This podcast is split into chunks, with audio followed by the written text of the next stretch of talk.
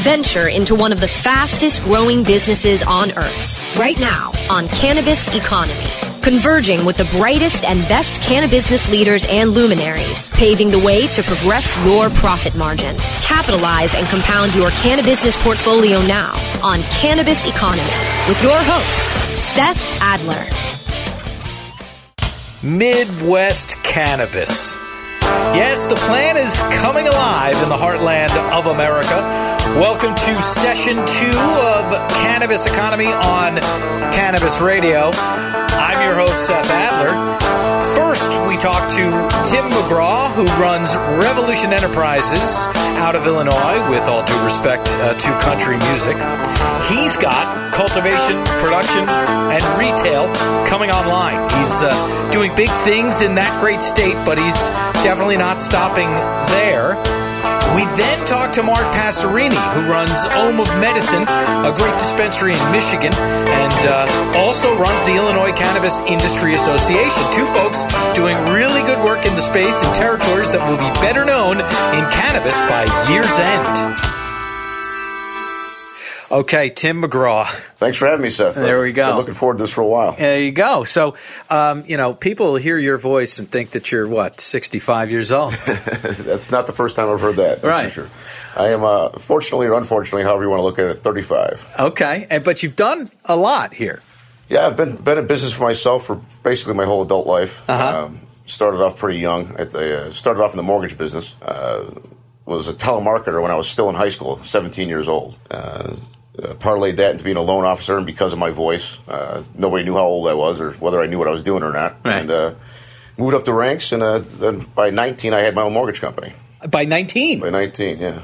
Uh, opened a mortgage company with my brothers. Uh, realized pretty quickly that uh, uh, working with family is not the easiest thing in the world. No. Especially when you're putting in uh, 80 hours a week and they're showing up whenever they want. Uh-huh. uh, it went well. We did well. Uh, but where you know moved, I moved on to the wholesale side of things. That's where I really started. Uh, you know, we're seeing some major uh, success. All right, let's uh, take the opportunity and talk to you about why you started a business when you were 19. Not everybody does that. Some people, uh, I think Andy Williams talked about building fences, but it was a side gig. This was the real deal. You were actually on your own and doing this. Yeah, at 19, I was hiring, firing 50 year olds. It was I've had 50 year old men break down in my office. It was a, a difficult thing to you know uh, trial by fire, so to speak. Yeah. You know? Um, but So- it was a great, great lesson. I mean, it, I, I, you know, you learn from your like, uh, like your previous guest said, you learn more from your fails than your successes. Yeah. So uh, I had some. We, we, I learned a lot in Yeah. the beginning, that's for sure. There you But go. It, it's carried over to today, hopefully. Well, let's let's do a, a light overview of Revolution Enterprises, uh, to, you know, for understanding, and then come back to it in a, in a bit. But but give us a, a sense of what exactly you're doing right now. All right. Uh, Revolution Enterprises is uh, the DBA of our holding company, ICC Holdings. But Revolution Enterprises, through two of its subsidiaries, uh, is the largest cultivator in Illinois. Uh, we have two facilities that are 75,525 square feet each, over $23 million apiece. Uh, most of the, we believe, the most technologically advanced cultivation facilities in the world. I'm amazed at it, to be frank. I mean, we're up, we'll be operational here pretty shortly, but uh, just that when you stand in the middle of these places and, and realize it's all going to be full of cannabis, it's it's it's, it's almost uh, awe-inspiring. We also do consulting work in Canada and other parts of the country. Uh, we're applying for licensing in Florida. Uh, there's only going to be five in Florida as of right now, unless the legislation, uh, uh, unless it changes to possibly 15. But it's very restrictive environment right now in Florida. Uh, the, you know, the Charlotte's Web, if you will, uh, law down there is, is pretty restrictive. But it's such a big state, population-wise, that it's only a matter of time before that changes. Until that, until that, that laws change, it's going to be, you know, very, very limiting in what we can grow down there. All right, so then just just going back to your grow here in uh, in the area, how'd you get the license? hard work uh, and a lot of money and a lot of effort that's for sure um, and uh, about two and a half years of time uh, I, the, So I- it starts back. Let's let's do this story right now, right? Okay. So all the way back when what? Uh, well, the law passed in, in January 2014, but it became evident probably in late 2012, early 2013 that it was going to go, that it had it had legs, and we were basically spent that time uh, trying to influence the, the, wording of the legislation. As you know, that uh, bills are, are, most of the time passed as shells, essentially, and right. then all uh, everything's promulgated through rules later at a later date. So uh, we we were involved early on in trying in trying to uh, make those those rules as commercially viable as possible, and I think we did a good job. I think that uh, Bob Morgan, the, the, the program uh, director for the state, who actually just stepped down, mm-hmm. did a fantastic job in setting the program up. I think that you know absent of a, a couple uh, transportation issues and things like that, I think Illinois is quite frankly the standard for the rest of the country going forward. How come? Uh, a couple reasons. Uh, the strict regulations. Mm-hmm. I think that although I'm a libertarian at heart, uh, and in principle I agree with a lot of the the advocates that are that want full legalization, full home grow. I think that at this stage of the game, uh, regulation is a good thing for the industry because right. you look at Michigan, you look at California, uh, and they're perceived as the Wild West because to a great extent they are. I mean, yeah. it's almost impossible to regulate or wrap your arms around the California market or the Michigan market. Uh, testing wise, seed to sale tracking wise, none of that's going on in those in those markets. So Illinois being very restricted in that it only has 21 license uh, licenses for the entire state of you know uh, 12.8 million people. Um, we think that that's the the successful model going forward is mm-hmm. severely restricted number of licenses. Um, so with the, so we are well regulated. Mm-hmm. Uh, not that we're going to do anything or anybody in Illinois would do anything uh, unseemly, but it's just too burdensome. I mean, even the Colorado market. I mean, there's uh, well over a thousand commercial growers in right. Colorado. Then right. add into that all the, the basement and, and, garage grows, and uh, you know it's kind of been a race to the bottom there. There's so many people competing. There's so much downward pressure on price that these guys. I mean, I'm sure you know there's, there's people harvesting 20 days early out in Colorado, not mm-hmm. curing. You know, mm-hmm. um, I've been in. I don't know at least three or four dozen grows and large large scale grows in Colorado, and they wouldn't pass muster in Illinois. It's just a fact. I mean, it's, it's, I'm not uh, deriding them in any way. It's just that's the market they're in. You have to, to a certain degree, cut corners in, in Colorado to, to, to compete. Uh, in Illinois, it's it's it's going to be much different. The the facilities that we that we've built, and I believe most other facilities will be a step above what you've seen to date here in Illinois. Most of the most of the owners or most of the ownership groups are spending a good deal of money. Most of them don't don't don't come anywhere close to what we're spending, but uh, they are going to be. We're, we're going to push the envelope uh, in Illinois. We're going to be. This is the new. Um, this is where the innovation is going to happen in the industry, I believe. Yeah. Well, how do you mean? Where, where are you pushing the envelope? What, what, what about innovation? Well, our, our, our, mantra at Revolution Enterprises is advancing the science of cannabis. You know, we've been handcuffed since 1933 in the study of, uh, the study of cannabis. Um, and even now that it's opened up, uh, you still have to go through NIDA and the DEA and to, to get approval. I mean, I know if, I'm sure you're familiar with Dr. Sue Sisley and how much, how long it took her for, to get approval. Then at the end of the day, you're getting ditchweed. You know, the, the stuff grown in Mississippi is, you know, they grind it up root ball, soil, fan leaf, the, the, whole plant is ground up and it's rolled in the joints, and that's what you get to study. And it, it's there's no variety of strains. Mm-hmm. The, uh, THC levels are somewhere in the in the in the ten percent range. Um, so, you, you're not going to not much science is going to get done when you when you can't modify your inputs when you can't when you when you're not genetically uh, trying to enhance or or, or uh, uh, breed for certain conditions, which is what we're going to be doing in our facilities. Uh, we've spent over a million four per facility in laboratory equipment alone. Uh, you know, obviously supercritical CO2 extraction, but beyond that, we're going to be doing we're going to be purifying and fracturing. Uh, so we can reduce the ratios of THC and CBD and THCA once it's activated, and, and take the psychoactive components out, out, if we want to, or, or add more for that for that matter. Um, but you know, while uh, adult use or eventual for everybody is important. It, it, we still believe that it is a medicine. It, it really is. Whether uh, people know it or not. You know, some people that smoke recreational, they, they, they, they might in their head think it's recreational or adult use, but they, they probably have anxiety or, or, or, or insomnia or something. And, and, to them, it makes them feel good. But at the end of the day, it's, it's, it's making them happier and mm-hmm. they're, living, they're living a happier, healthier life for it. So we want to make sure that the products we develop are, are, uh, try we try to pinpoint certain certain conditions and, and, and, and help with them. I mean, beyond epilepsy with kids, you know, M, uh, M, pain pain for MMS, glaucoma, uh, you name it. There's there's if we if we continue to advance the science of cannabis, we'll be able to target those conditions and and, and come up with uh, uh new and better uh, delivery methods. Right. So. You you uh, you loan officer, you sound like an advocate You know, you I sound am. like uh, uh, you know somebody that uh, that believes. I, quite, frankly, I, I said this to somebody yesterday. This is the first time in my life, and I've been in. I'm a serial entrepreneur. I've owned dozens of businesses. Uh, this is the first time that I absolutely love everything. Uh, getting up every day and doing what I do. I mean, it, it's so refreshing. Everything, everything I've done in the past was, you know, opportunistic. I was at the right place. It, was, it seemed like I could, I could make some good money at it, so I did it.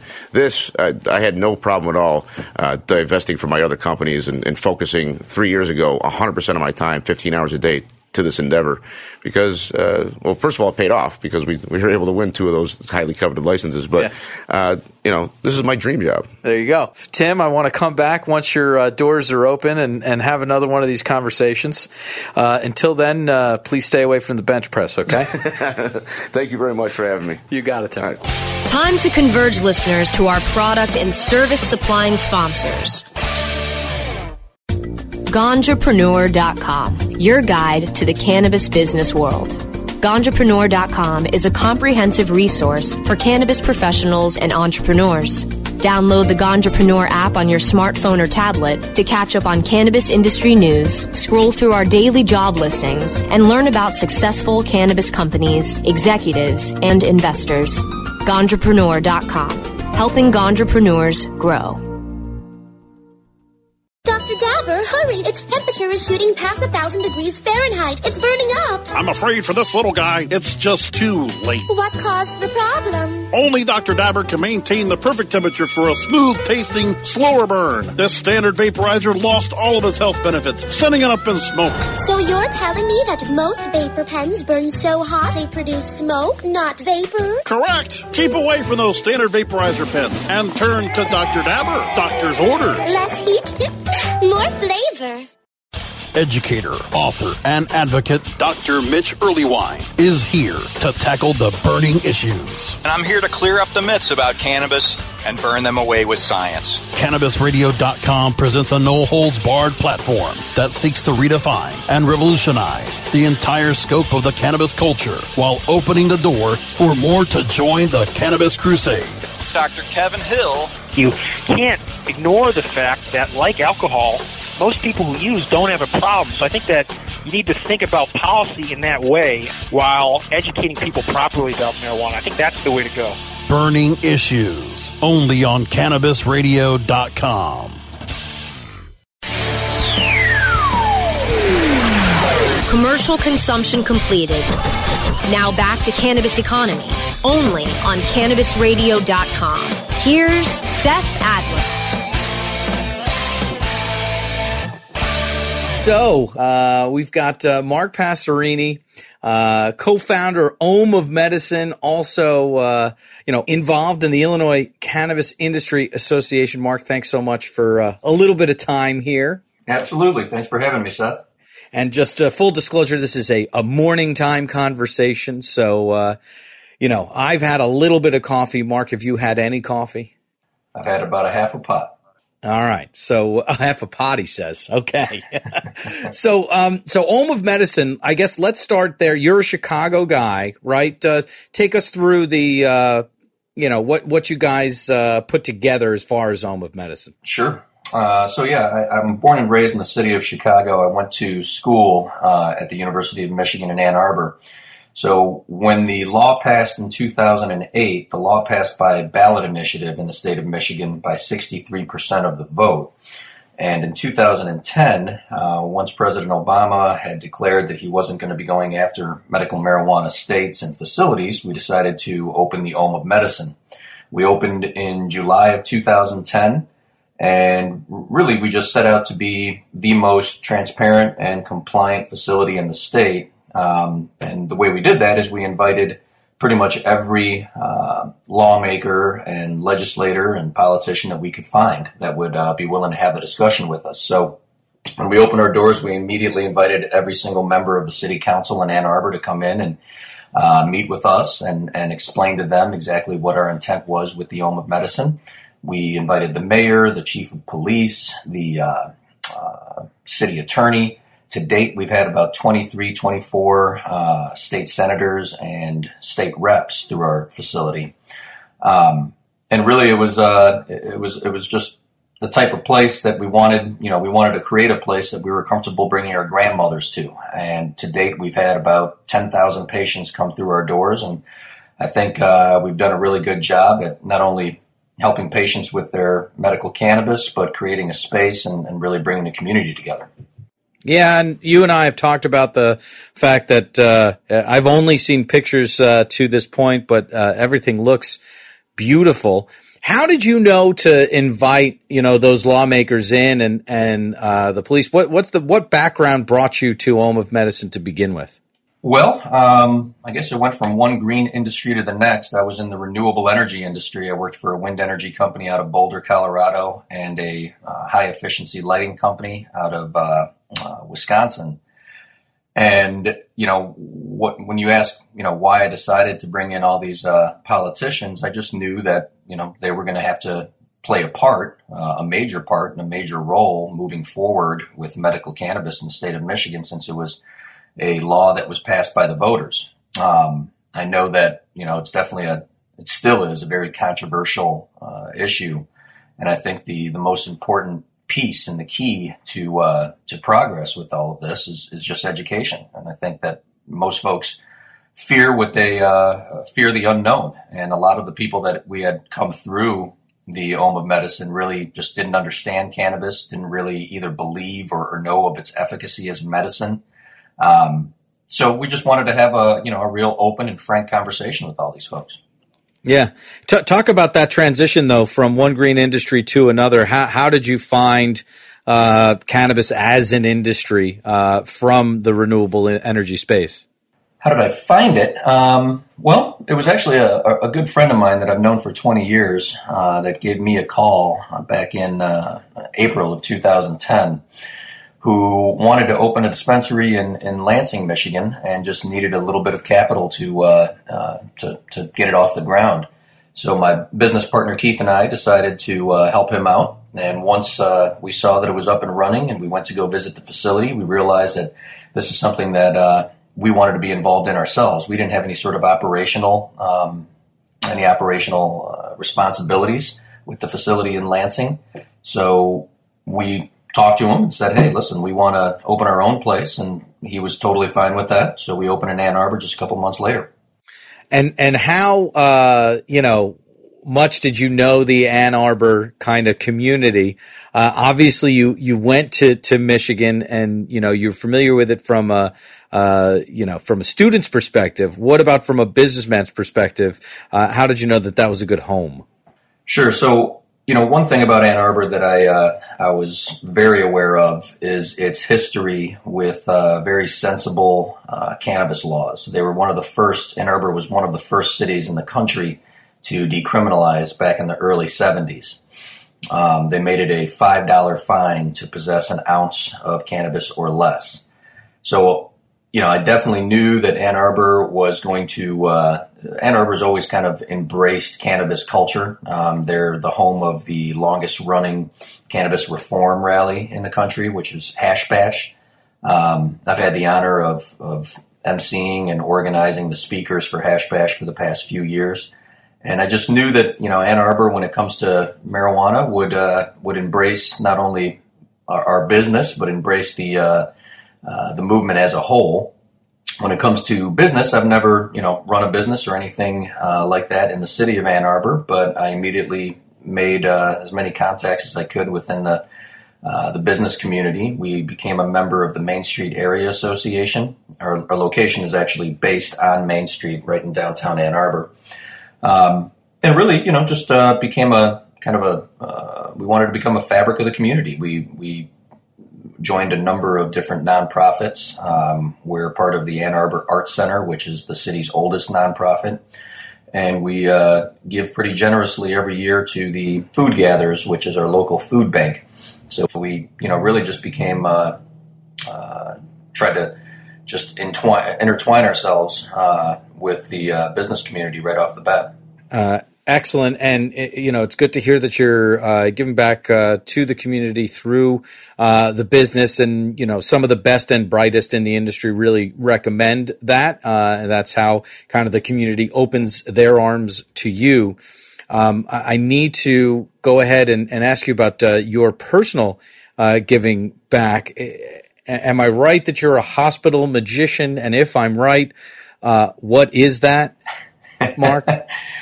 You've done your research, Seth. Yes. Uh, for the past year, I've been a part of a uh, just an incredible organization called Open Heart Magic, which is based out of Chicago, Illinois, which um, basically trains uh, trains folks to uh, become hospital magicians and, and, go into children's hospital rooms, perform magic, and, and kind of uh, put smiles on their faces when uh, otherwise, you know, are pretty bleak times for a lot of these kids. We uh, are now going to be expanding into the Ann Arbor market. University of Michigan has a children's hospital called CS Mott, which uh, we're now starting to uh, bring hospital magicians to uh, bring the magic back for children in, in, in that hospital. So it's uh, definitely a one of one of my favorite two hours of my week um, going in, and I feel like I get as much out of it as these kids do. And I'm pretty excited to uh, be able to start doing this in Ann Arbor. I know that they've gotten, I think, about a dozen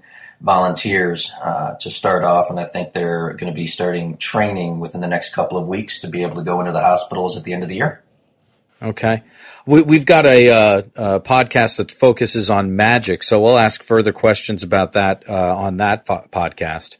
Uh, so we'll, we'll, we'll keep it uh, we'll keep it on cannabis for for now. as far as uh, you're concerned, though, in, in, all seriousness, you you obviously have proven that you personally uh, really appreciate giving back, whether it's through the hospital or even as an MC at Hash Bash. You've uh, you talk about the kind of the way that you give back to the community, uh, you know, from an uh, Om of Medicine perspective. And so it, it does add up to me that you would be a, a perfect person to kind of um, be a part of and, and uh, I think even uh, start up the Illinois Cannabis Industry Association. When did uh, when did you start getting involved with that? Uh, well, I, I really started putting our board together back in December of 2013 is when we uh, we officially became an entity, so to speak, in the state mm-hmm. of Illinois when we registered. Um, I knew that Illinois was going to be a contentious state. It passed legislatively. It barely passed. It only passed by 4 mm-hmm. votes in the state house. And there needed to be an organization uh, in place that would be a voice for the industry.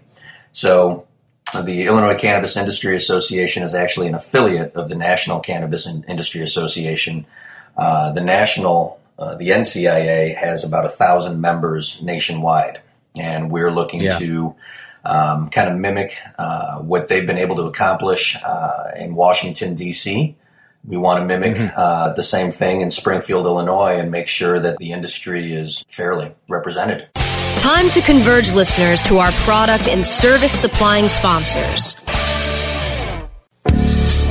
Hi, I'm Montel Williams. Most of you know me as a talk show host, but I'm also an author, actor, single father of four, avid snowboarder, and I'm also a medical marijuana patient.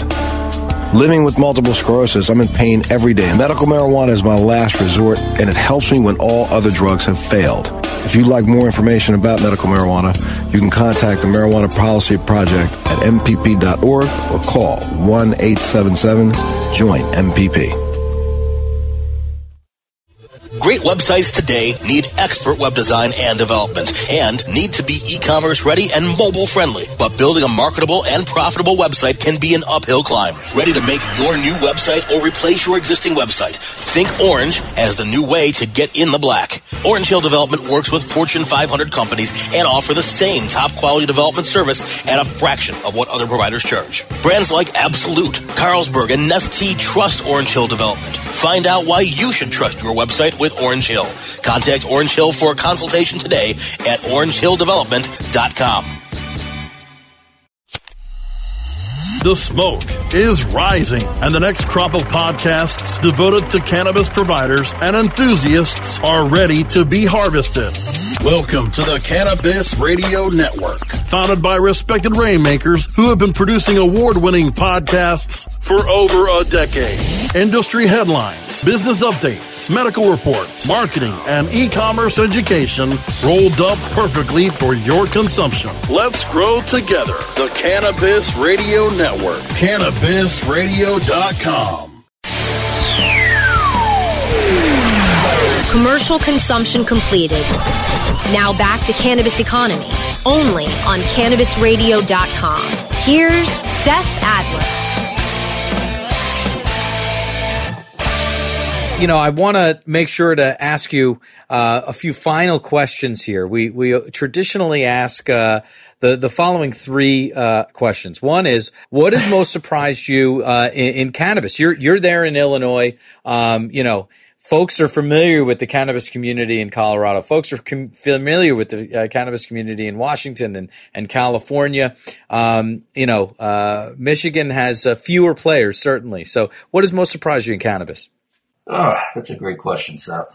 One thing that surprises me the most is just how staunch and, and, and set in their ways people are when faced with uh, uh, scientific evidence, when faced with uh, when faced with you know uh, the truth. I think most so many people um, that have been uh, exposed to the past 80 years of propaganda from you know not only our government but so many different sources when it comes to cannabis um, just don't want to hear anything different. It's it's t- it's so difficult to uh, to turn people around. I think it's becoming a lot easier, um, especially with the advent of uh, not only the inter- internet, but I mean it's, it's, so easy to just get the uh, uh information these days. And you know, it seems that cannabis is taking the same pathway as uh, as, as um, gay marriage has um, in terms of just its it's skyrocketing to acceptance.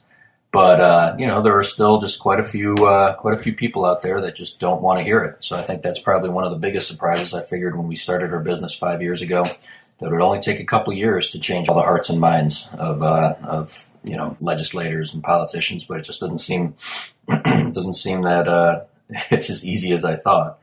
So that's probably what surprised me the most. Yeah, and that, it is. It's one of those issues where the public is ahead. And so then, you know, as far as what has most surprised you uh, in life, what would your answer uh, be there? And I know you said uh, the the cannabis uh, question was big. This is this is even bigger, right? Yeah, I, I would say, uh, you know, growing up in the '70s, '80s, '90s, um, things moved along at, uh, at, a, at a certain pace. And I think what surprised me most recently over the past 10, 15 years is uh, the, the, the matter of which uh, information and and knowledge has been able to be spread throughout you know the world um, as quickly as it has, and and I guess that's the internet. I guess what's really surprised me is the internet. To be perfectly honest, when I was in high school um, and college, my first few years of college, I didn't was uh, in the early '90s. Um, you know, uh, email was just coming out, and and I actually was uh, one of the people that kind of resisted a little bit. I didn't I didn't really use email until my senior year of college in '97.